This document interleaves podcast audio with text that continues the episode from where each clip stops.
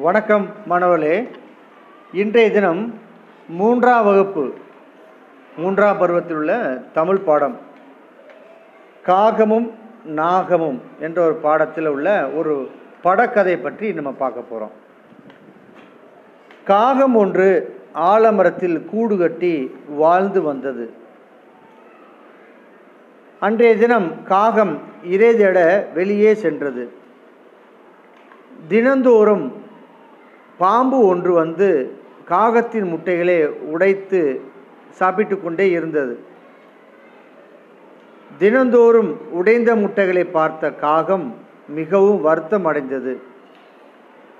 காகம் தன் நண்பனான நரியிடம் இது குறித்து சொல்லி அதனின் அறிவுரையை கேட்டது. அதற்கு நரி நண்பனே அந்த கொடிய பாம்பை அழிப்பதற்கு ஒரு வழி சொல். அதற்கு நரி இளவரசியின் விலையுயர்ந்த பொருள் ஏதாவது ஒன்றை எடுத்து கொண்டு வந்து முட்டை இருக்கும் கூட்டின் அருகே போட்டுவிடு என்றது. சரி நீ சொன்னபடியே கொண்டு வந்து போடுகிறேன். அப்படி போட்டால் என்ன நடக்கும் என்றது காகம். முதலில் நீ கொண்டு வந்து போடு அப்புறம் என்ன நடக்கிறது என்று பார் என்றது நரி.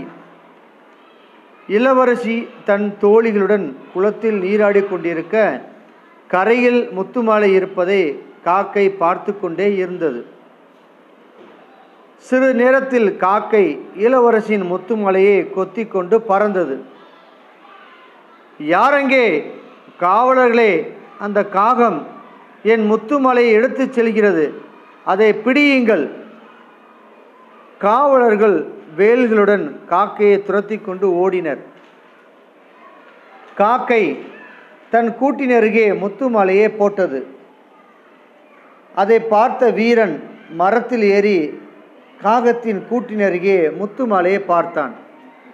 முத்துமாலையை அவன் எடுக்க முயற்சித்த போது அங்கிருந்த பாம்பு சீறிக்கொண்டு அவ்வீரனை கடிக்க வந்தது.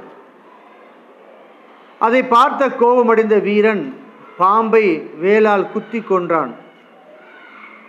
முத்துமலையை எடுத்துக்கொண்டு சென்றான்.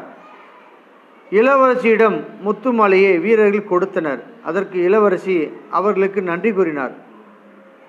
காகம் பாம்பின் தொல்லை இல்லாமல் மிகுந்த மகிழ்ச்சியோடு வாழ்ந்து வந்தது.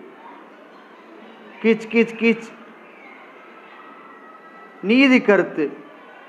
பிறருக்கு தீங்கு செய்யாமல் வாழ்தல் நல்லது. நன்றி வணக்கம்.